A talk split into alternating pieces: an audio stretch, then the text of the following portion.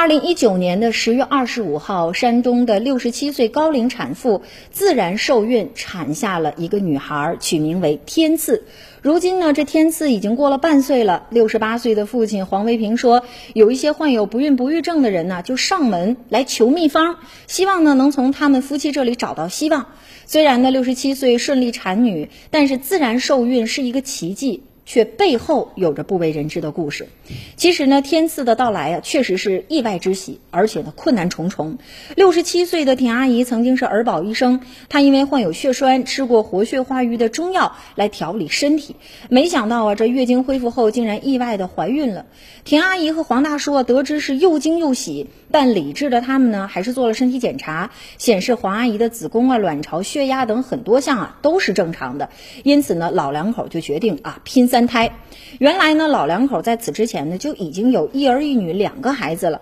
而且大女儿如今已经四十多岁了，大女儿的孩子都已经上高中了。听到母亲怀孕呢，还坚持要把孩子生下来，这姐弟俩啊都不同意。为了阻止母亲，他们之间的关系啊可以说变得特别特别差，甚至扬言呢要为此事来断绝关系。那尽管如此呢，老两口经过慎重的考虑，还是决定把这个孩子生下来。这个孩子呢，就像上天赐予老两口晚年的宝贝，因此孩子降生之后啊，就给他取名为天赐。但是呢，对于子女来说，尽管父母呢给生了一个比自己的孩子还小的隔代妹妹，但是呢，既然孩子已经生下来了，大女儿啊这思前想后，还是回心转意，决定呢原谅父母，接受这个孩子。黄维平呢他就说了，子女啊非常喜欢天赐，一家人相处的呢也是比较容易。恰的，如今呢，黄维平一家已经成了网红，抱着天赐出门啊，经常会被拍照。黄维平就说了，他并不介意别人来拍照，说这个幸福的事情，当然也没有什么好介意的。